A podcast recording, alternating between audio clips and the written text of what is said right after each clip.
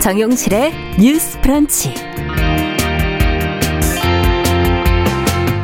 안녕하십니까 신성원입니다. 간호사 등 보건의료 노동자들로 구성된 보건의료 노조가 의료 인력을 확충하고 처우를 개선해달라고 요구하면서 총파업을 예고했습니다. 코로나19 대응을 위해서 헌신하고 있는 의료인들이 파업까지 고려하게 된 이유는 무엇인지 어떤 해결책이 나와야 할지 생각해 보겠습니다. 세입자가 집주인에게서 돌려받지 못한 전세 보증금이 지난달 역대 최고치를 기록했다고 합니다. 세입자들의 고충도 전세금을 보증하는 기관의 부담도 클 텐데요. 이 사고의 규모는 어느 정도인지 이런 피해를 막기 위한 장치는 무엇인지 알아보겠습니다. 8월 19일 목요일 정용실의 뉴스 브런치 문을 열겠습니다.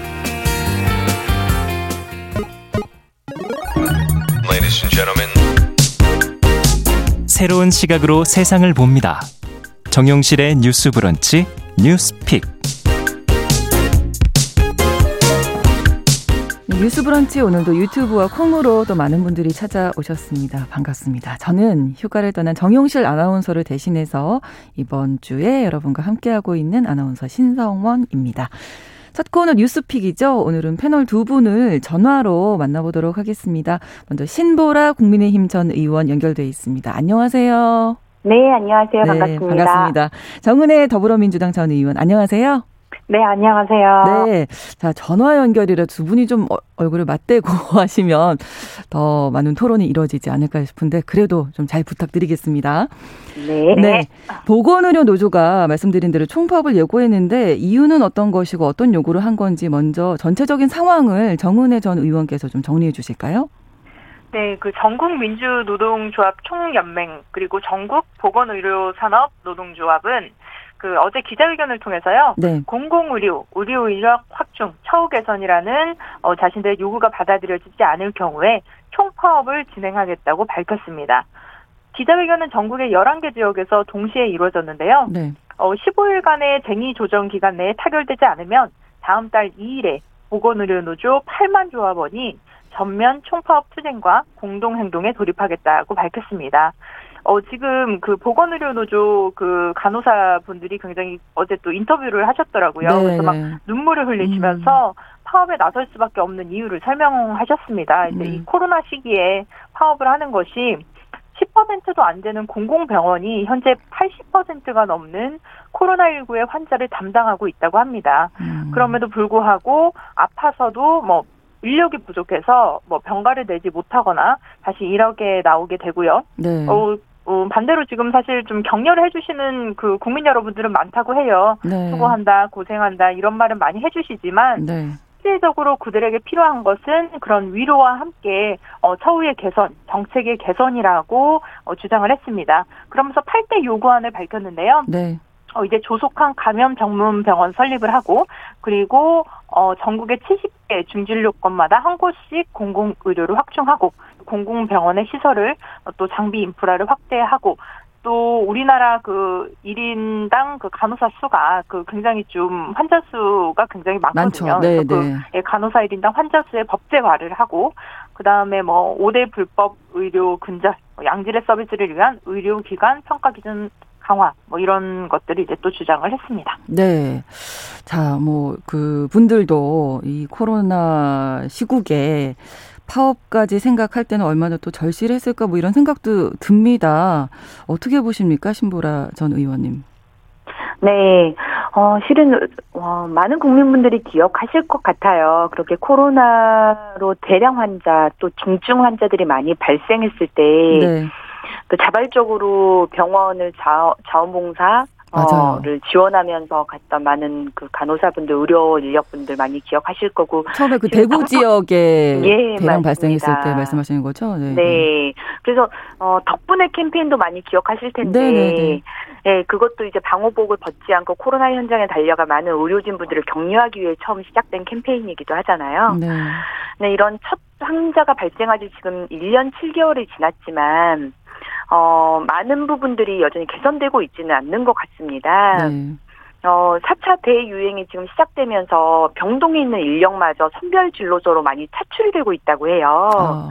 그리고 어 레벨 D 수준 그러니까 방호복을 완전히 무장하는 정도 네. 그 레벨 D의 방호복을 입고는 최대 2시간만 일할 수 있도록 되어 있는데 네. 현재는 어쨌든 그걸 또 갈아입고 교대하고 이런 부분에 대한 어, 음. 어, 효율성이랄지 이런 문제들 때문에 4시간까지도 근무를 또 아. 하고 있는 상황이라고 합니다. 네. 그리고 어, 최근에 이제 그 화투로 그림 맞추기 하는 간호사 사진이 꽤또 어, 음. 많은 국민들의 신금을 또 올리기도 했었는데요. 네, 네. 대부분의 간호사분들 이 간호 업무 외에도 청소, 뭐 정서적 케어 이런 것들까지 음. 담당하고 있기 때문에 네. 어 이런 현장의 상황을 좀 시급히 개선하기 위한 노력들이 실은 정부 차원에서 좀 조속히 마련이 되었었어야 한다. 한다. 네, 네. 그렇기 때문에 어 지금 어 의료 노조에서 말씀하시는 처우 개선, 인력 확충 이런 부분은 굉장히 타당성 있는 주장이고요. 네. 문제는 이제 보건의료 노조가 주장하는 그 감염병 전문 병원 신설, 이렇게 의료 인력 확충 이 부분들은 실은 코로나 발생 초기 때부터 네. 정부가 반드시 하겠다 공약을 음. 한 부분들이기도 합니다. 네. 근데 문제는 적극성과 실천력이 너무 떨어지는 것 아니냐는 음. 것, 거죠. 네. 특히 이제 전국의 권역별로 감염병 전문 병원을 설립하는 사업도 지금 예산 집행률도 11%에 그친다고 합니다. 음. 네, 그래서 사실상 이게 어 문 대통령 공약으로 발표가 됐었는데 네. 사실상 정, 정부 임기 내는 실현이 불가능하다고 보이고요. 네. 그 최근에는 위중증 환자가 발생하니까 민간 병원의 중환자 병상 확보 동원력까지 음. 좀 내려지다 보니까 네. 정부가 너무 임기응변 대응을 하고 있는, 있는 것 아니냐. 네, 네. 말뿐이다 이렇게 생각을 하는 예, 거죠. 네. 1차 대유행이 시작됐을 때 네. 지난해 5월에 그런 감염병 대응 체계 대정비 그런 음. 방안을 발표를 했었거든요. 예. 근데 지금 1년이 지난 현실에서는 이미 너무 늑장 대응하고 있다라고 음. 보이는 거죠. 네. 특히나 1차 대유행 직후에 확진자가 조금씩 감소를 하니까 네. 이제는 거의 없어질 거다. 음. 이런 장밋빛 전망만 그리다가 4차 대유행까지 맞이한 것 아니냐. 네. 이런 어, 지적을 좀 할 수밖에 없을 것 같고요. 네. 어, 지금 이제 어, 보건의료 노조에서 이제 총파업을 예고하기 전에 노동쟁의 조정이라는 걸 신청을 해둔 상태입니다. 네. 근데 이제 노동쟁의 조정이라는 게 그 노사 이제 단체 협약을 할 때 그 단체 교섭 시에 근로조건 결정에 대한 주장이 불일치하게 될 경우에 이 쟁의 조정을 신청을 하게 되는 거고요 노동위원회에. 네. 그럼 이 쟁의 조정이 지나고 나서야만 어 이게 음 불일치됐을 경우에 파업을 할 수 있는 거고요. 음. 이 조정 과정 없이 파업을 하게 되면 그게 이제 불법이 되기 때문에 그렇군요. 현재는 네. 쟁의 조정 신청이 되게 됐는데 네. 어, 지금 10일 정도 이 쟁의 조정 기간을 갖게 될 것 같아요. 그렇죠. 그래서 네. 이 쟁의 조정 기간 동안에 음. 정말 그 보건 의료 의료인들이 처한 그 현실에 대해서 많은 이해를 좀 하고 조속히 이행방을 좀 마련하기 위한 정부 측의 노력이 좀 어, 각별하게 좀 필요하지 않나 라는 말씀을 드리고 싶네요. 네. 사실 코로나19 지금 1년 반 정도 시간이 지나오는데 처음에는 뭐 이렇게 될 줄 아무도 몰랐던 거죠. 근데 네. 이제 시간이 지나다 보니까 너무나 많이 사실 힘드시고 그 방호복이라는 게 생각보다 저도 어느, 어느 다큐멘터리에서 봤는데 그 갈아입고 하는데도 시간이 엄청나게 걸리더라고요. 맞습니다. 얼마나 좀 힘드실까 이런 생각이 드는데 글쎄요 일단은 총파업을 예고한 상황이어서 이게 어떻게 네. 좀잘 풀릴 수 있겠습니까? 지금 이 어, 쟁의 조정 기간에 이제 10여일 정도 갔는데 아마 네. 보건의료 노조의 입장에서도 이게 네. 국민의 지금 감염병 예방과 좀 직결된 사안이기 때문에 네. 총파업까지 가는 부분에 대해서는 부담감은 어, 이 쟁의 조정 네. 기간에 최대한 네, 네. 노력을 좀 했으면 좋겠다. 양측이 그렇죠. 조금씩 양보해서 어, 조정을 좀 했으면 좋겠다는 입장이실 것 같아요. 예, 예. 그런 측면에서 정부 측도 조금 적극적으로 좀 네. 네 진일보한 음. 그런 어, 메시지와 정책을 좀 내놓고 네. 어, 지금 어, 인력이 그냥 견디기만 하라라고 하는 건 너무 가혹하지 않습니까? 네, 네 그럼요, 그런 측면에 저는 네. 네, 전향적인 태도가 필요할 것 같습니다. 그렇습니다. 뭐 사람이 이렇게 우리도 살다 보면 언제까지 기다리라 하면 좀 참을 수 있잖아요. 그리고 네. 오늘은 일했는데 내일은 좀 쉴 수 있다. 뭐 이렇게 규칙적으로 그 다음 날 또 일하고 뭐 이렇게 되면 좀 참고 견뎌낼 수 있는 힘이 조금이나마 사, 생기거든요. 그러니까 네. 이런 점들을 아마 말씀을 하시는 것 같은데 정은혜 의원님 어떻게 생각하세요? 네, 그 신성원 아나운서님께서 말씀하신 그 부분 굉장히 공감을 하는데요. 네. 어제 그래서 그 보건의료노조 위원장이 어, 코로나 시기에 웬 파업이냐 우려 네. 많이 하실 텐데 네. 그러나 언제 끝날지 모르는 코로나 대응에 인력을 갈아넣는 방식으로 가서는 더 이상 안 된다라고 음. 말씀을 하시면서 네. 우리가 뭐 post 코로나 얘기 많이 하잖아요. 그렇죠. 이분께서는 이제 with 코로나 with 코로... 나다 아, 네. 네. 같이 간다. 코로나. 네, 이제 코로나와는 더 이상 이제 떨어질 수 없는 관계가 됐으니 음. 네, 여기에 맞는 처우 개선이 필요하다라는 얘기를 이제 또 하셨습니다. 네. 지금 파업이 진행되면 신보라 의원님께서 말씀하신 대로 15일간의 대기 조정 기간이 있습니다. 그래서 저는 충분히 이제 좀 정부와의 그런 합의가 이루어질 거라고 생각을 하는데요. 네. 만약에 파업이 진행된다고 하면 한 6% 정도 되는 한 5만 6천여 명이 파업을 하게 되십니다. 근데 네. 그렇게 되면 지금 뭐 6%밖에 안 된다고는 하지만 정말 한 명이 절실한 지금 의료 인력이거든요. 그럼요. 그래서 그런 측면에서 봤을 때 어, 이, 이 부분에는 좀 원활하게 그 합의가 진행되어야 한다라는 입장이고요. 네. 이제 코로나19가 진행이 되면서 이제 과거에 우리가 뭐 작은 정부 이런 얘기도 했지만 정말 큰 정부 그리고 또 의료진 같은 경우는 이제 필수 인력으로 이제 계속 자리 잡을 걸로 예상이 됩니다. 근데 저는 그 지난해에 그 대한의사협회의 파업과는 좀 다르다는 것을 국민 여러분들께 꼭 알려드리고 싶은데요. 네, 네. 당시에 그 의협에서는 파업을 할 때 의대 정원 확대를 반대했었고요. 네. 사실은 우리나라 의사가 한의사를 포함해도 인구 1000명당 2.4명밖에 되지 않습니다. 음. 그렇기 때문에 근데 사실은 의사분들은 이 부분에 대해서 반대를 했지만 지금 간호사분들이 힘든 이유들 중에 한 가지가 의사가 수가 적기 때문에 의사가 해야 할 일을 간호사가 대신하는 경우도 많거든요. 네. 그리고 의료진들이 이제 공공 의료도 굉장히 부족하죠. 이제 전체의 10%가 되는 공공 병원이 환자의 80%를 감당하고 있기 때문에 네. 어, 굉장히 힘든 상황이지만 또 이 병원 자체도 또 수도권에 많이 집중이 되어 있어서 또 지방에 계신 분들은 굉장히 좀 어려움을 겪고 있는 걸로 알고 있습니다. 네. 그리고 지금 어, 교대 근무를 하시는데 어, 방호복을 입고 근무하시면서 다섯 명이 3교대를 한다고 해요. 그래서 굉장히 어려운 환경이고 어제 같은 경우는 또 이제 두 살 된 아이를 두신 또 간호사분이 막 울먹이면서 또 인터뷰를 음. 하기도 하셨더라고요. 네네. 네. 그리고 간호사분들 중에는 어, 또 그 후배들이 많이 떠나고 있는데 네, 어, 특히 네. 한 간호사의 지금 신규 간호사의 42%가 1년 안에 병원을 떠난다고 합니다. 근데 음.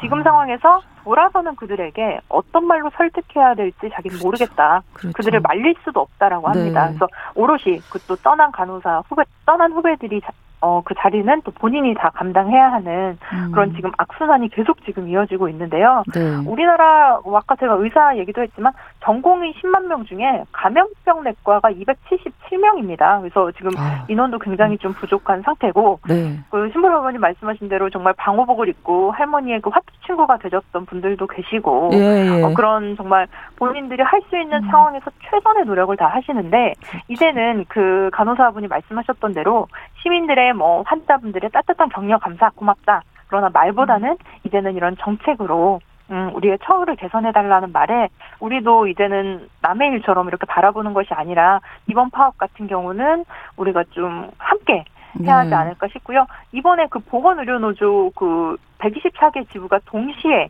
이렇게 쟁의 조정 신청서를 접수한 게 2004년 총파업 이후에 최대 규모라고 합니다. 아, 그렇기 때문에 네. 너무나 이제는 참고 참았던 것이 터졌다. 음. 우리도 이분들을 지지해야 하지 않나 싶습니다. 네. 그러니까 총파업이라고 하면 일반 시민분들도 아유 그러면 우리 병원 가기 어려워지는 거 아니야? 코로나인데 뭐 이런 걱정도 당연히 하시겠지만 또 이분들의 그 각자의 이야기를 들어보면 공감하시는 부분도 분명히 있으실 거고요. 그래서 이번에 이제 정부의 역할이 참 중요할 것이다 이런 생각이 들거든요. 정부가 어떤 것부터 해결해 나가야 할지 두 분 의견 좀 들어보도록 하겠습니다. 신보라 의원님, 네. 네. 전 의원님. 네. 네. 네. 네, 먼저 말씀해 주실까요? 어떤 것부터 인력 확충을 지금 계속 말씀을 하고 계시는데 어, 네. 어 그게 당장은 사실은 어려운 건가요?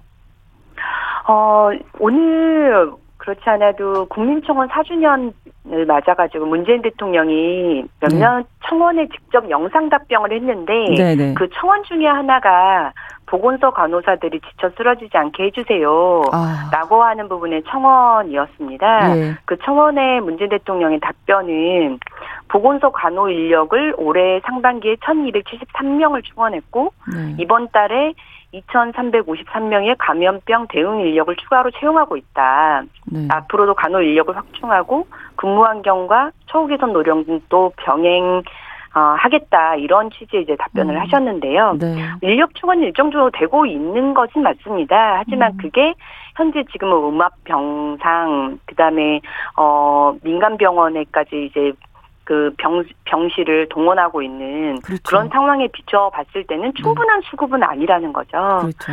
그런 측면에서 일정 정도 어 음. 당연히 그 인력 그 매뉴얼을 만들어서 환자 음. 1인당 담당해야 될 간호사 수를 법제화하는 건 그런 제도적인 부분들이 반드시 필요할 것 같고요. 네. 그렇죠. 네. 그러니까 뭔가 그냥 아, 인력 확충하겠습니다가 아니라 언제까지 몇 명을 어떤 식으로 하겠습니다. 이런 구체적인 이야기를 듣고 싶어 하시는 것 같아요. 네, 의원님 어떠십니까? 예, 예. 네, 그 지금 인력 수급 얘기를 많이 하시는데 사실은 처우가 개선되면 자연스럽게 인력은 채워집니다. 그 그렇죠. 그 말이 네. 뭐냐면 실제로 지금 간호사 자격증을 가지고 계신 분들이 많은데 네. 그 중에 한 30% 이상이 지금 근무를 안 하고 계세요. 근데 아까 뭐 음. 간호사분들도 1년 만에 병원을 떠난다라고 네. 말을 하지만 우리가 또 그 간호사 내에 또 문화들도 있고 해서 굉장히 음. 이제 그, 어, 중견 간호사들이, 어, 그 후배들을 가르쳐야 하는 이런 시스템으로 되어 있어서 네네. 사실은 경력이 좀 있으신 간호사분들은 본인의 업무도 해야 하고 후배들도 가르쳐야 하는 약간, 되고. 네, 네. 이중 업무가 되어 있거든요. 그렇죠. 그래서 이런 구조를 사실 바꾸는 것도 중요합니다. 그래서 뭐 몇 명을 단순히 늘리고 이런 것들도 사실 중요하긴 하겠지만 음. 그분들이 근무 환경을 바꾸는 것 그리고 그렇죠. 교대 시간이라든지 그리고 교대 음. 시간이 지금 일정하지가 않다고 해요. 근데 네. 뭔가 예측 가능한 시간에 일을 네, 네. 한다면. 네. 거기에 맞춰서 본인의 바이올리듬도 이렇게 챙길 수 있는 건데 네. 그리고 사실은 그 시간 외 근무라든지 음. 어, 그런 부분에 있어서 추가 수당을 또 확실히 또 챙겨줘야 하고요. 그렇습니다. 제가 그 올 초에 그 대구에 어 이제 그 진료를 갔던 봉사를 하러 가셨던 간호사분이 계신데 네. 그 대구에 갔던 기간이 가, 그 경력으로 인정이 안 됐다고 저한테 하소연하셨던 적이 있거든요. 아, 그래요? 예, 그래서 지금 제가 그 부분도 좀 확인을 해봐야 할 것 같은데, 예, 예. 그래서 코로나 상황에서 어떤 그런 긴급하게 파견됐거나 어, 그 의료진으로 이렇게 투입된 경우에 어떻게 보면 사실 저는 경력을 조금 더 추가로 인정을 해줘야 되는 것이 아닌가라는 생각이 들기도 하는데요. 네. 그 부분에 있어서 경력을 인정해주고 이분들이 정말 가장 중요한 것은 정말 사람답게 어, 그렇죠. 본인의 정말 일을 즐기면서 할 수 있게 네. 의료진이 행복해야 사실 환자도 행복하고 또 건강하고 빨리 나을 수 있는 거거든요. 그럼요. 그런 네. 측면에서 사실은 우리 일반 국민들을 위해서라도 의료진들의 그런 뭐 처우 개선이 시급하다고 봅니다. 그렇습니다. 9월 2일 지금 총파업 돌입하겠다 예고를 하고 그 사이에 이제 교섭 기간이 있는데 이때 좀 잘좀 좀 타결됐다 이런 소식 전해드릴 수 있으면 좋겠습니다. 자 다음 아이템인데요. 그 국토교통부가 블로그에 민식이법 놀이 이 관련 글을 올렸다가 아동 혐오를 조장한다 이런 비판이 일면서 글을 삭제했는데 이게 어떤 내용의 글이었는지 신보라 전 의원님께서 좀 정리해 주실까요? 네, 18일 오전 9시에 국토교통부 홍보 블로그에 민식이법 놀이가 유행, 스쿨존 주의사항 알려드림이라는 그 제목의 글이 게재가 됐습니다. 네. 해당 게시물은 국토교통부 트위터로도 링크를 걸어서 게재가 됐는데요. 네. 어린이 기자단이 쓴 것으로 되어 있는 이 글은 지난해부터 시행 중인 민식이법 효과 등을 전하는 한편 네. 이 법을 악용한 사례가 있다면서 이른바 민식이법 놀이를 사례로 들었습니다. 네. 아이들은 용돈벌이 수단으로 민식이법을 악용하여 위험천만하게 행동하고 있다. 초등학생들이 민식이법을 악용해 주행 중인 차량에 고의로 뛰어들거나 차량 뒤를 바짝 뒤쫓아가는 등의 행위가 포착됐다라고 하는 내용이 담겨 있습니다. 네. 민식이법은 어린이 보호구역 안전을 강화하는 도로교통법 개정안인데요.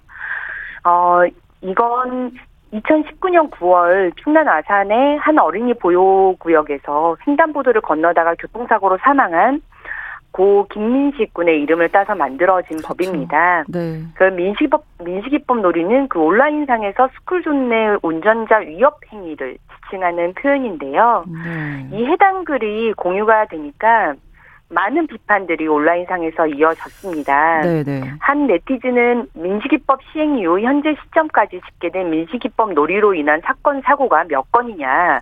커뮤니티발 카더라 말고 국토교통부나 행안부 차원에서 공식적으로 파악, 한 사건 개요를 공개해라. 이런 공식 해명을 요구하기도 했고요. 다른 음. 네티즌은 어린이 기자 학교 이름을 보니 학, 한국에서 학교를 다니는 학생이 아닌 듯하다. 네.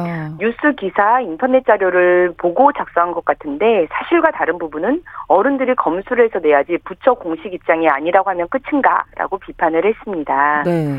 아동 혐오 문제, 정부 부처가 경각심이 떨어진다 이런 비판들이 이어지자 음. 국토교통부는 이날 오후 1시쯤 해당 글을 삭제했습니다. 공식 네. 입장이 뭐 표명되진 않았습니다. 그렇군요.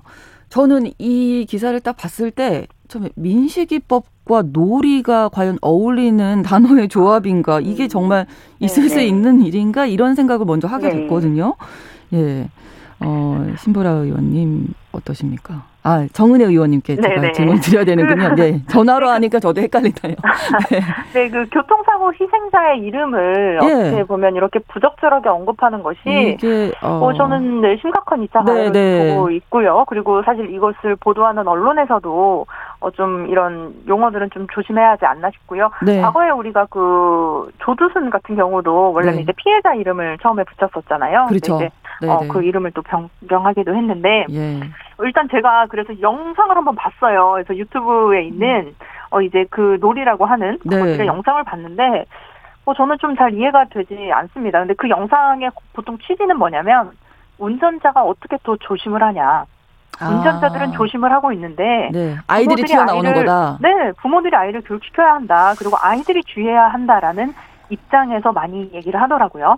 음. 근데 우리나라의 도로교통법을 보면 네. 운전자의 의무가 규정돼 있습니다. 그리고 면허를 발급할 때에도 운전자의 의무 사항에 따라 교육을 하는데 그렇죠. 사실 차량은 어떻게 보면 사람에 비해 굉장히 무거운 거고요. 네. 위험한 거고요. 네. 그리고 따라서 국가가 특별히 발급하는 면허가 없이는 운전해서는 안 되겠죠. 그렇죠. 그렇기 때문에 보행자보다는 운전자에게 더 많은 의무가 주어지는 것이 맞습니다. 그렇죠. 면허를 네. 따서 운전을 하는 사람이 당연히 네. 보행자보다는 더 많은 의무를 해야 하는 것이고 이것이 면허의 무게인데 이것은 저는 일단 뭐 아이든 어른이든 상관없이요. 네. 어, 봤을 때는 이제 음. 운전자에 대한 대한민국에서의 조금 음, 음, 어, 보행자와는 약간 좀 무게가 좀 다르지 않나 싶은 음. 거죠.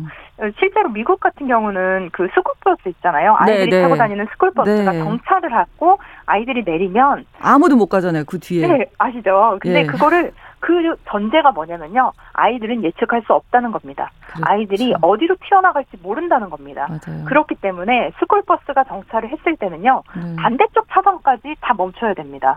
네. 그렇지 않으면 600불 정도 우리나라에 한 60만 원 이상의 벌금을 내야 음. 하는데요. 네. 그 이유는 아이, 아동들은 우리가 예측할 수 없고 어디로 갈 수 없기 때문에라는 것이 전제가 되어 있는 것이죠. 네. 사실은 이번에 그 어린이 보호 구역 내에서의 사건 사건도 사실은 우리가 어, 충분히 그들을 예측할 수 없다는 걸 알고 해야 하는 것이고 사실 우리가 5030이라고 해서 이제는 그 도로에서 시내에서도 운전을 할 때 어, 시속 50km 그리고 어린이 음. 보호구역에선 30km 이걸 네. 지키게 되어 있잖아요. 그래서 네. 저도 제가 한 17년 장롱 면허였다가 최근에 한 5개월 전에 면허를 시작했는데 네. 이게 쉽지가 않더라고요. 그러니까 50km로 달리다가 어린이 보호구역에서는 이제 속도를 낮추는 것이 그렇죠. 이게 저도 쉽지 않은 건 알고 네, 네 있습니다. 네. 그럼에도 불구하고 사실 사람보다 중요한 게 어디 있겠습니까? 그럼요. 그렇다면 네. 사실 저는 어린이 보호구역에서는 30km 미만으로도 다녀야 할 것 같은데 어, 이 비, 어, 그리고 이것들은 약간 좀 법안을 조금 더 변경할 필요는 있어요. 예를 들면 뭐 주말이라든지 뭐 어린이들이 잘 안 다니는 어, 시간은 뭐 약간 변경을 할 수도 유동적으로. 있는 것이고요. 네. 네네. 그게 가장 조금 저는 어, 가능한 것이 아닐까라는 생각이 들고 네. 기본적으로 그 법이 통과가 되고 나서요. 그 교통사고 건수가 전년 에 비해서 30% 넘게 감소가 됐습니다. 네. 그렇기 때문에 어, 효과가 있는 법안이기도 하고 네. 그리고 우리가 아이들을 보호하기 위해서 저는 충분히 필요한 법이기 때문에 어, 뭔가 좀 하소연하고 운전자분들은 좀 힘들기도 하시겠죠. 그럼에도 불구하고 네. 아이들 또 보행자를 먼저 우선으로 생각하지 않나 싶습니다. 네, 뭐 튀어나오는 건 사실 아이들뿐만이 아닙니다. 갑자기 뭐 강아지가 나오기도 하고요. 사실 어른들도 갑자기 나오는 분들 저는 참 많이 봐, 보게 됐는데 신무라 의원님 네. 그 이게 악의적인 뭐 행동이다, 놀이다, 뭐 이런데 아이들이 정말 그런 네. 걸까요? 정말 이런 놀이가 이, 음. 이걸 놀이라고 표현하는 것도 좀 어불성설인 것 같은데 그런 게 있긴 네. 있나요? 이런 게 유행하고 있다고 하는데? 어, 근데 실제로, 어, 아까 이제 댓글의 어떤 반응에서도, 네. 어, 보였지만, 이제 행정안전부나 이제 국토교통부에서 실은 이런 형태의 어떤 스쿨존 내 운전자 위협 항의들이 어떤 네. 통계로 집계되거나 공식도고, 공식적으로 보고된 바는 없습니다. 네. 물론 일부 행위가 있을 수도 있을 것 같지만 네. 그렇다 하더라도 음. 그것들을 어떤 피해자 이름이 표현에 들어간 음. 어, 그 법과 놀이라고 음. 하는 표현으로 예. 어, 그걸 어, 만든 것 자체는 어, 유가족 에게도 모욕감을 줄 수 있는 표현이고 또 이제 공신력을 담보하는 정부 부처가 음. 이러한 표현을 또 분별 없이 차용한 것도 그렇죠. 저는 문제가 있었다. 네. 의도치 않게 너무 잘못된 표현을 오히려 홍보하는 셈이 됐다. 네. 네, 그런 측면에서 좀 부적절했다라고 네. 하는 생각이 듭니다. 네, 이거에 나오면 오히려 어 민식이법 놀이라는 게 뭐지 하고 찾아보다가 맞습니다. 실은 예. 저도 최근에 한 두세 개 정도의 그런 기사들이 있었는데 네. 검색을 해보게 되더라고요. 이게 도대체 뭔가 그렇죠. 하고. 네, 네. 네, 그래서 그런 부분들이 의도하지 않은 다른 음. 2차 가해 혹은 그런 부분들이 될 수 있다라는 점에서 좀 유의할 필요가 분명히 있을 것 같고요. 네. 이제 스쿨존에서 저도 이제 운전을 하다 보면 이제 스쿨존을 많이 진입하게 되는데요. 그렇죠. 예. 어, 스쿨존 표식을 조금 더 이제 강화하는 부분에서 실은 음. 스쿨존이라고 하는 게 어린이 보호구역이고 그 보호구역 안에서는 어, 속도를 최대한 줄여서 어, 음. 지나간 아이들이나 이렇게 다치지 않도록 최대한 보호하자는 것 아니겠습니까? 그렇죠. 그런데 운전자들이 그 스쿨존의 표식 자체를 잘 인지하지 못하는 상태에서 운전하게 되기도 하더라고요. 음. 왜냐하면 지금은 지자체나 경찰청 협조로 네. 이제 노란색 그 신호등이나 과속 방지턱이나 인도와 차도 사이의 울타리 CCTV 그래서 스쿨존은 진입하는 그 아기 한 어, 10, 20m 전에도 이제 네. 노란색 표식들이 좀 가득해서 맞아요, 여기는 맞아요. 이제 네. 스쿨존으로 진입하는구나라고 하는 걸 충분히 인지할 수 있어야 합니다. 또 맞아요. 그런데 지금은 아직 어, 여러 구역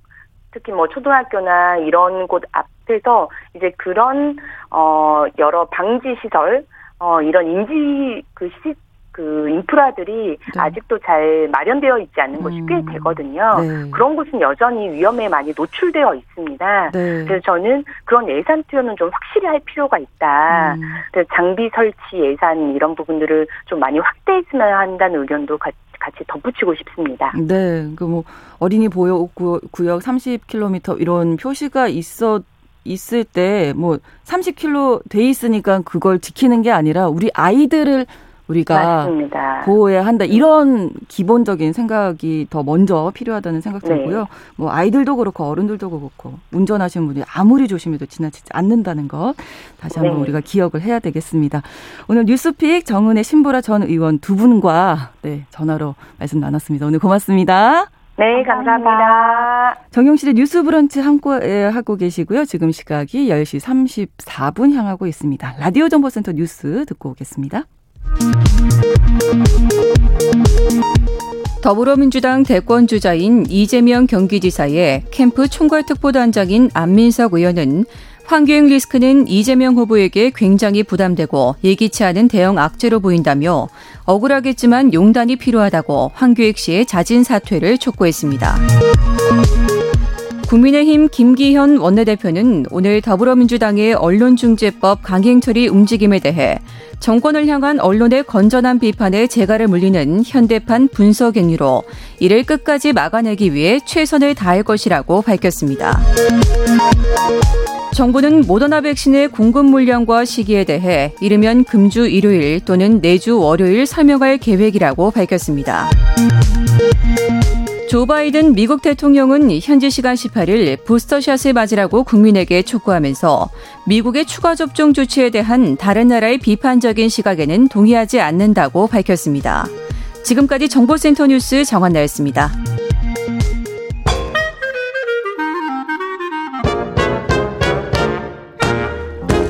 모두가 행복한 미래 정용실의 뉴스 브런치 꼭 필요한 뉴스를 귀에 쏙 들어오게 전해드립니다. 뉴스 속 KBS 보도본부 이효연 기자와 함께하겠습니다. 어서 오세요. 안녕하세요. 네. 자, 18살에서 49살까지 코로나19 예방접종 오늘이 맞 예약, 예약, 예방 접종 예약 마지막 날이군요 네. 오늘이. 네. 예약 현황 앞으로의 접종 일정들이 많이 궁금하실 텐데 어, 젊은 연령대 예약 진행 상황은 어떻습니까? 네, 말씀하신 대로 18살에서 49살 이 연령층은 10부제로 예약이 진행됐습니다. 네. 50대 예약 때 워낙 많은 분들이 한꺼번에 접속해서 예약이 어려웠거든요. 네. 예약 분산을 위한 방법으로 10부제로 운영이 됐고요. 오늘이 그 마지막 날입니다. 음. 생년월일 끝자리가 8로 끝나는 분들이 오늘 오후 6시까지 예약할 수 있습니다. 네. 근데 이분들 예약률이 정부의 기대만큼은 미치지 못하고 있다. 이런 얘기가 있던데 왜 그런 건가요? 네, 이 연령대 예약률이 60% 정도예요. 음. 정부 목표가 한 70% 정도거든요. 네. 50대, 60대 예약률도 70%가 다 넘었어요. 그렇죠. 근데 이제 잘 따져보면 그렇다고 해서 이 연령대에서 예약을 적게 한 것만은 아니에요. 왜냐하면 음. 이미 자녀 백신이나 미국에서 아. 공유했던 얀센 백신 또 사회 필수 인력들이 좀 많잖아요. 그래서 접종을 음. 마친 분들이 있어서 이분들을 모두 합하면 예약률이 70%에 달할 것으로 정부는 추산하고 있습니다. 네. 자, 오늘이 마지막 날이어서 마음 급하신 분들도 계실 것 같은데 이거 예약 못 하시면 어떻게 되는 거예요? 음, 앞으로 추가 예약하실 수 있는 기회는 또 있습니다. 우선 36살에서 49살은요. 19일 오늘 오늘이죠. 오늘 네. 오후 8시부터 내일 오후 6시까지 예약을 추가로 하실 수 있고요. 아. 또 18살에서 35살은 이제 20일 내일 오후 8시부터 모레 21일 오후 6시까지 예약할 수 있습니다. 네. 그리고 21일 오후 8시부터는 이 연령대 전체가 추가 예약하실 수 있습니다. 네. 그러면 요 기간에 예약하신 분들은 접종 일정은 어떻게 되나요? 네, 예약을 마치게 되면 이 연령대 분들은 이제 26일부터 10월 2일까지 전국 위탁 의료기관이나 예방접종센터에서 접종을 하게 됩니다. 네. 화이자, 모더나 같은 mRNA 백신으로 1차 접종을 하게 됩니다. 네. 요런 백신들이 이제 2차 접종까지 필요한 거잖아요. 그래야 완료가 되는 건데 2차 접종 일정은 그럼 그 이후가 되겠네요? 네. 당초 계획은 화이자 백신의 경우는 1차 접종 이후에 3주 뒤에 맞는 걸로 돼 있었고 모더나는 4주 간격으로 2차 접종을 할 계획이었는데 네. 백신 공급 등이 이제 여의치 않은 문제로 화이자 모더나 둘 다 6주 간격으로 접종을 시행하게 됩니다. 그래서 18살에서 49살이 가장 활발하게 활동하는 음. 연령대잖아요. 그렇죠. 그래서 정부는 꼭 자신의 일정에 맞춰서 예방 접종을 해줄 것을 강조했습니다. 네. 주변에도 보면 이제 예약도 잘 하시고 잘 네. 맞고 그렇게 계신 것 같은데 백신 공급이 좀 충분히 따라와 주지 못한다 이런 생각이 좀 들어서요. 최근에 또 모더나사가 못하겠다. 백신 공급 못한다. 이런 얘기 있었잖아요. 그렇죠. 네. 미국의 네. 모더나사가 실험실 사정으로 약속한 물량을 제때 공급하기 어렵다고 우리 정부에 통보했었거든요. 네. 원래는 이달에 850만 회분을 공급했어야 했는데 절반만 공급할 수 있다고 알려온 거예요. 네. 그래서 우리 정부 대표단이 긴급하게 미국의 모더나사를 방문해서 항의하는 일이 있었습니다. 네. 대표단이 지난 일요일에 귀국했는데 어떻게 방문 성과는 좀 있었나요? 네. 우선 우리 대표단이요. 모더나사로부터 로부터 공식 사과를 받았다고 밝혔습니다. 음. 내용은 공급 차질로 빚어진 한국의 어려움에 대해서 사과한다라는 내용이었어요. 네. 또 8월과 9월 물량은 차질 없이 한국에 보낼 수 있도록 하겠다는 내용도 있었습니다. 네. 이 모더나사의 mRNA 백신 같은 경우에는 우리나라의 삼성 바이오로직스가 위탁 생산을 하기로 돼 있잖아요. 그렇습니다. 네. 예, 정부 대표단은 이번에 모더나사를 방문했을 때 한국의 삼성 바이오로직스가 위탁 생산 하기로 한 물량이라도 빨리 공급해달라고 해달라고 요청했습니다. 네. 강도태 보건복지부 2차관이 이제 방문을 했는데요. 네, 강 차관이 말하기를 백신 공급의 안전성을 확보하고 유통 과정의 효율화를 효율화를 위해서 삼성 바이오로직스가 위탁 생산을 빨리 할 수 있도록 하겠다 이렇게 밝혔습니다. 네, 알겠습니다. 오늘도 보니까 신규 확진자 2천 명 넘었더라고요. 백신 네. 공급도 좀 원활하게 잘 되고 다 예방 접종 잘 하셨으면 할 수 있으면 좋겠습니다. 다음 소식인데요. 이 머지 포인트 사태 대규모 환불 요구 사태로 이어졌습니다. 네, 머지 포인트 사태 많이 보도돼서 아실 텐데요. 네. 잠깐 정리해드리면 편의점이나 대형마트, 외식 체인점 같은 전국 2만 개 제휴 가맹점에서 20% 할인된 금액으로 결제할 수 있는 서비스예요. 네. 2019년 1월 서비스를 시작해서 100만 명의 가입 가입자를 확보하고 천억 원 이상의 머지머니를 발행하면서 큰 인기를 모았습니다. 그런데 돌연 11일에 판매를 중단하고 사용처를 축소한다고 기습 음. 발표했어요. 이후에 이용자들이 서울 영등포구에 있는 머지포인트 운영사에 몰려가서 네. 환불을 요구하면서 몸싸움까지 일어났습니다. 그렇습니다. 그래서 결국 이제 경찰이 수사에 나섰군요. 네, 경찰이 머지포인트 운영사인 머지플러스가 전자금융거래법을 위반했다고 보고 이 사건을 서울경찰청에 하달했습니다. 네. 금융감독원은요, 머지플러스가 금융당국의 자료 요구에 응하지 않거나 거짓 자료를 낼 가능성이 있다고 보고 이 사건을 경찰에 통보한 거거든요. 네. 서울경찰청 금융범죄수사대에서 해당 사건을 맡을 것으로 보입니다. 네. 저희가 이 문제에 대해서 뉴스픽에서 그제 이제 좀 다뤄본 적이 있었는데 그때도 보니까 구매하신 일반 소비자분들 또 소상공인 분들이 피해가 엄청나더라고요. 맞습니다. 이제 구매한 분들 피해가 큰데요. 네. 이 어제 오전까지 6차 환, 환불이 진행됐었어요. 그런데 환불 대상 인원이나 환불 금액, 앞으로 환불 일정 이런 것들을 음. 전혀 밝히지 않아서요. 피해자들 굉장히 막막한 상황이라고 합니다. 네. 머지 포인트 가맹점들은 어떻습니까? 피해 상황이. 아, 이제 더 큰 피해가 예상되는 게 이제 가맹점들이에요. 이미 그렇죠. 결제를 받았을 거 아니에요. 네, 네. 머지 포인트와 직계약을 체결한 영세업자들이 되게 많은데 음. 대금 정산과 관련한 어떠한 답도 듣지 못하고 있던 상황이거든요. 그래서 지금 불안감이 굉장히 커지고 있습니다. 네. 그래서 머지 포인트 관련 대책을 논의하고 있는 온라인 커뮤니티에는 구매자와 이런 영세 자영업자들의 집, 집단 소송 움직임까지 보이고 있습니다. 네. 자, 앞으로 이 경찰 수사는 어떤 점에 좀 초점이 맞춰질까요? 네. 머지 플러스의 서비스 형태로 봤을 때 머지 포인트를 선불 전자 지급 수단으로 이제 수사당 금융 당국은 봤습니다. 네. 그래서 전자 금융업자의 등록이 필요하다고 본 거죠. 한마디로 머지 포인트가 이를 지키지 않고 여러 해 동안 무허가 영업을 영업을 해온 것에 수사에 초점이 맞춰질 것으로 보입니다. 네. 뭐 피해자 피해 보신 분들이 너무 많아서 이 피해 구제 대 대책도 함께 나왔으면 좋겠습니다. 다음 소식인데요. 집주인이 전세 세입자에게 보증금을 돌려주지 않는 이 사고 금액이 지난달 월 기준으로 역대 최고치를 경신했다. 이런 소식입니다. 이 금액이 어느 정도나 되나요? 지난달 그러니까 7월이죠. 네. 집주인이 돌려주지 않은 전세 금액이 554억 원에 달했습니다. 와. 건수로는 260건 정도 되고요. 네. 금액과 건수 모두 월간 기준으로 역대 최다인 것으로 나타났습니다. 이럴 때 그 세입자들이 전세 보증금 반환 받을 수 있는 어떤 법적인 장치는 있잖아요. 네, 그렇습니다. 네. 554억 원이라는 금액이 주택 도시 보증공사에서 나온 자료인데요. 네. 전세금 반환 보증보험 상품 이 2013년 9월에 처음 출시됐어요. 네. 지금은 공공보증기관인 주택도시보증공사하고 한국주택금융공사 또 민간 보증기관인 SGI 서울 보증에서 취급하고 있습니다. 네. 집주인이 계약 기간 만료 후에도 전세 보증금을 돌려주지 못하면 이들 기관이 가입자 그러니까 세입자죠 대신 네. 보증금을 지급해주고요. 네. 나중에 구상권을 행사해서 집주인에게 청구하는 제도입니다. 네. 근데 이 집주인들이 전세금을 반환하지 않는 사례가 늘고 있다면서요? 네, 통계상으로 그렇습니다. 주택 음. 주택도시보증공사 자료를 보면요. 네. 사고액은요. 2016년만 해도 34억 원에 불과했어요. 그런데 17년에 거의 174억 원, 18년에 음. 792억 원, 10배 늘어나죠. 갑자기 확 늘어났네요. 네, 19년에는 3,442억 원, 오. 지난해에는 4,682억 원으로 폭증했어요. 올해 들어서는 이제 상반기 7개월 동안 3,066억 원에 이르렀습니다. 아. 집주인들이 전세 세입자의 보증금을 떼어먹는 횟수와 금액이 늘었다고도 볼 수 있습니다만 네. 이 전세금 반환 보증 보험을 적극 이용하는 사례도 늘고 있는 추세로 보입니다. 네. 아무래도 이게 전세값이 집값을 추월하는 현상이 있기 때문이 아닌가 이런 생각이 드는데 또 다른 이유도 혹시 있을까요? 말씀하신 대로 그런 이유도 분명히 있습니다. 그런데 네. 이제 가장 큰 문제는 악성 임대인들의 문제가 컸습니다. 어. 임대 사업자 A 씨의 사례를 한번 말씀드릴게요. 네. 세입자 283명에게 전세 보증금 547억 400만 원을 돌려주지 음. 않은 사례가 있었고요. 네. 사고액이 100억 원이 넘는 임대 사업자도 모두 7명으로 집계됐습니다. 그래서 이런 악성 임대인들에 대한 전세금 반환이 이루어졌을까요? 네, 이 악성 임대인 대부분이 잠적한 상태고요. 네. 주택도시보증공사가 사고 건수가 많은 악성 임대인 상위 31명 가운데서 전세 보증금을 대신 갚아주고 변제액을 돌려받지 못한 사례, 그러니까 회수율이 0%인 사례가 15건으로 집계됐습니다. 네. 이런 악성 임대인들에 대해서 뭔가 처벌을 좀 강화할 필요가 있지 않나 이런 생각도 해봅니다. 뉴스 속 오늘도 KBS 이효연 기자와 함께했습니다. 고맙습니다. 감사합니다.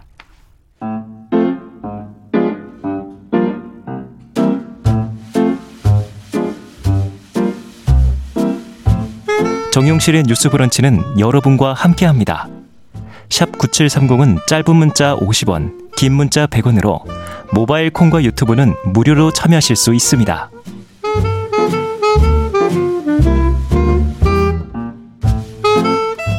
대형 서점 매대에서는 보기 힘든 좋은 책을 찾아내서 소개해드리는 시간입니다. 동네 책방인데요. 오늘은 책방 사춘기 유지현 대표와 전화로 이야기 나누겠습니다. 안녕하세요. 네, 안녕하세요. 네, 오늘 어떤 책 소개해 주실지 기대됩니다.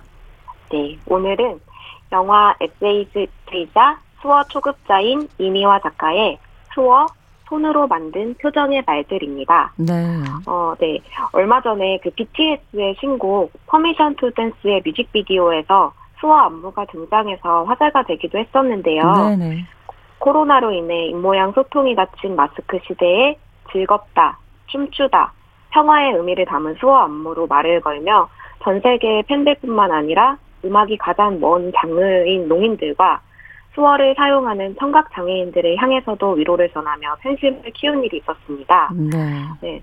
덕분에 수어에 관심이 커, 어, 수어에 관한 관심이 커지기도 했는데요. 그렇죠. 그래서 제가 오늘 소개할 책은 수어를 배우며 새로운 세계에 첫 발을 내디딘 사람의 이야기가 담긴 에세이입니다. 네, 수어를 소재로 한 에세이 참 흥미로운데 손으로 만든 표정의 말들이라고 부제가 붙어 있잖아요. 표정의 네. 말이라는 요 표현이 참 예쁜 것 같아요. 수어에 대한 맞아요. 에세이 뭐 어떤 책인지 어, 더 궁금해지네요. 네, 저도 처음에 수어에 대해 잘 모르는 상태로 읽었을 때는 네. 부제가 그 예쁘게만 다가왔는데 네. 책을 다 읽고 보니 이제 이해가 되더라고요. 음. 그 수어는 근육의 언어라고 합니다. 네. 그래서 농인은 표정을 보고 진심인지 아닌지 구별해낼 수 있어서 아. 수어는 감정을 숨기기 힘든 언어라고 해요. 네. 네, 그래서 솔직하고 직접적인 표현이 표현이 농인의 문화인 만큼 진심을 표현하는데 온 근육을 다 쓰는 언어라는 점에서 아. 손으로 만든 표정의 말이라는 부제가 좀 딱 어울리는 것 같고요. 그러네요. 네. 음. 또이 책은 그 개념적 의미의 수어를 살피는 것은 아니고요.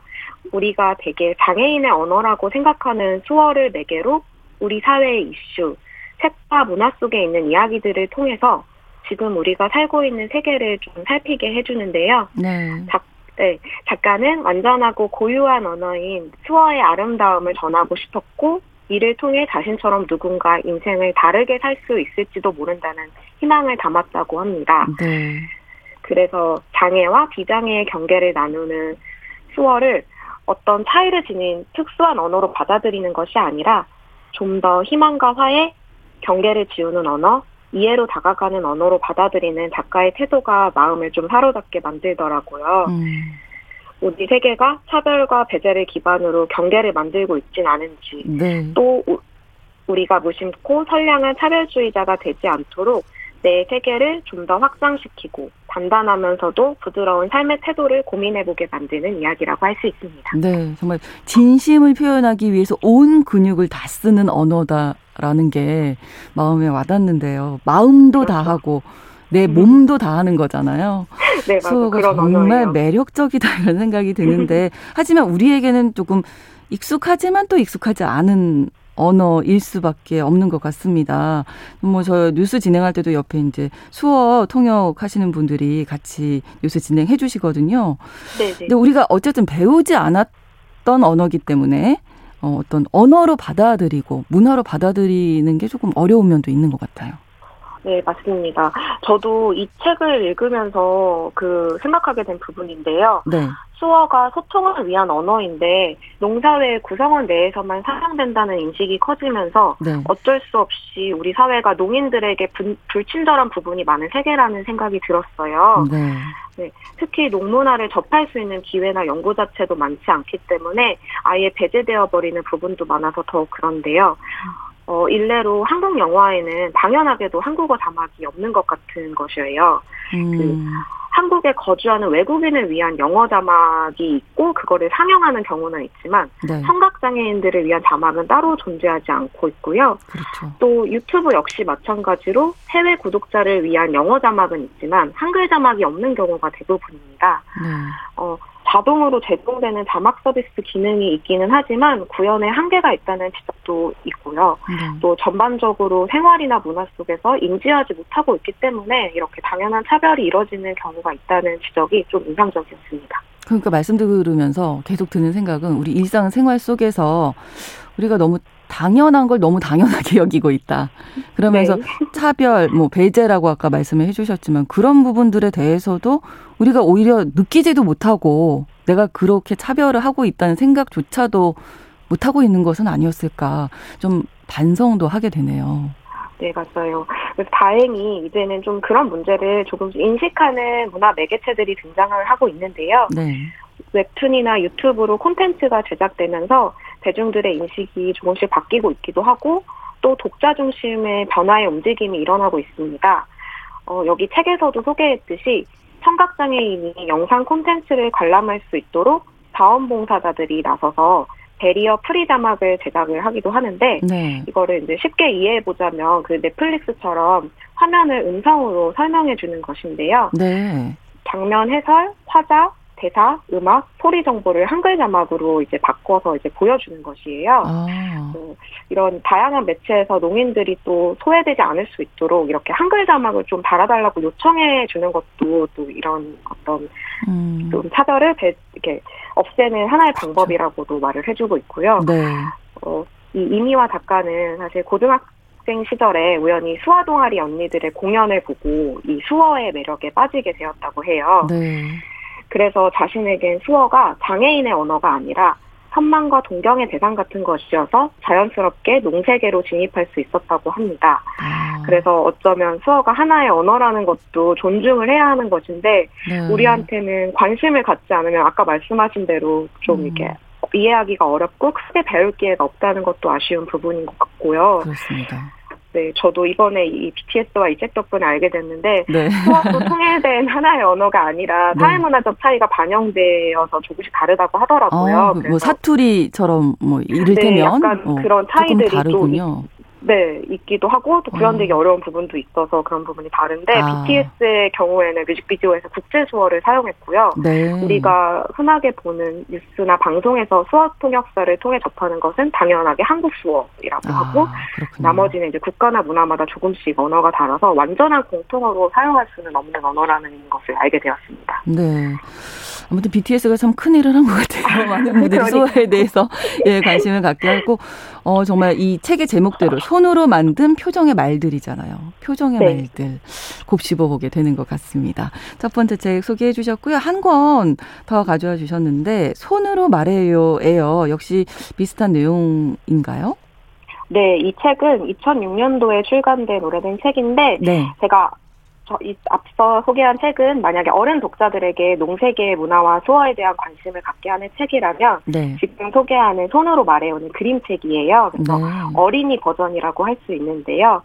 약간 발음의 차이를 받아들이고 이해해야 한다 같은 교훈적 메시지를 전하는 것이 아니라 네. 수어를 하나의 언어 체계와 문화로 받아들이고 거기서부터 시작된 관심과 호기심이 우리 세계를 확장시키고 이해시킨다는 것을 어린이들한테 좀 자연스럽게 받아들이게 만드는 이야기입니다. 네.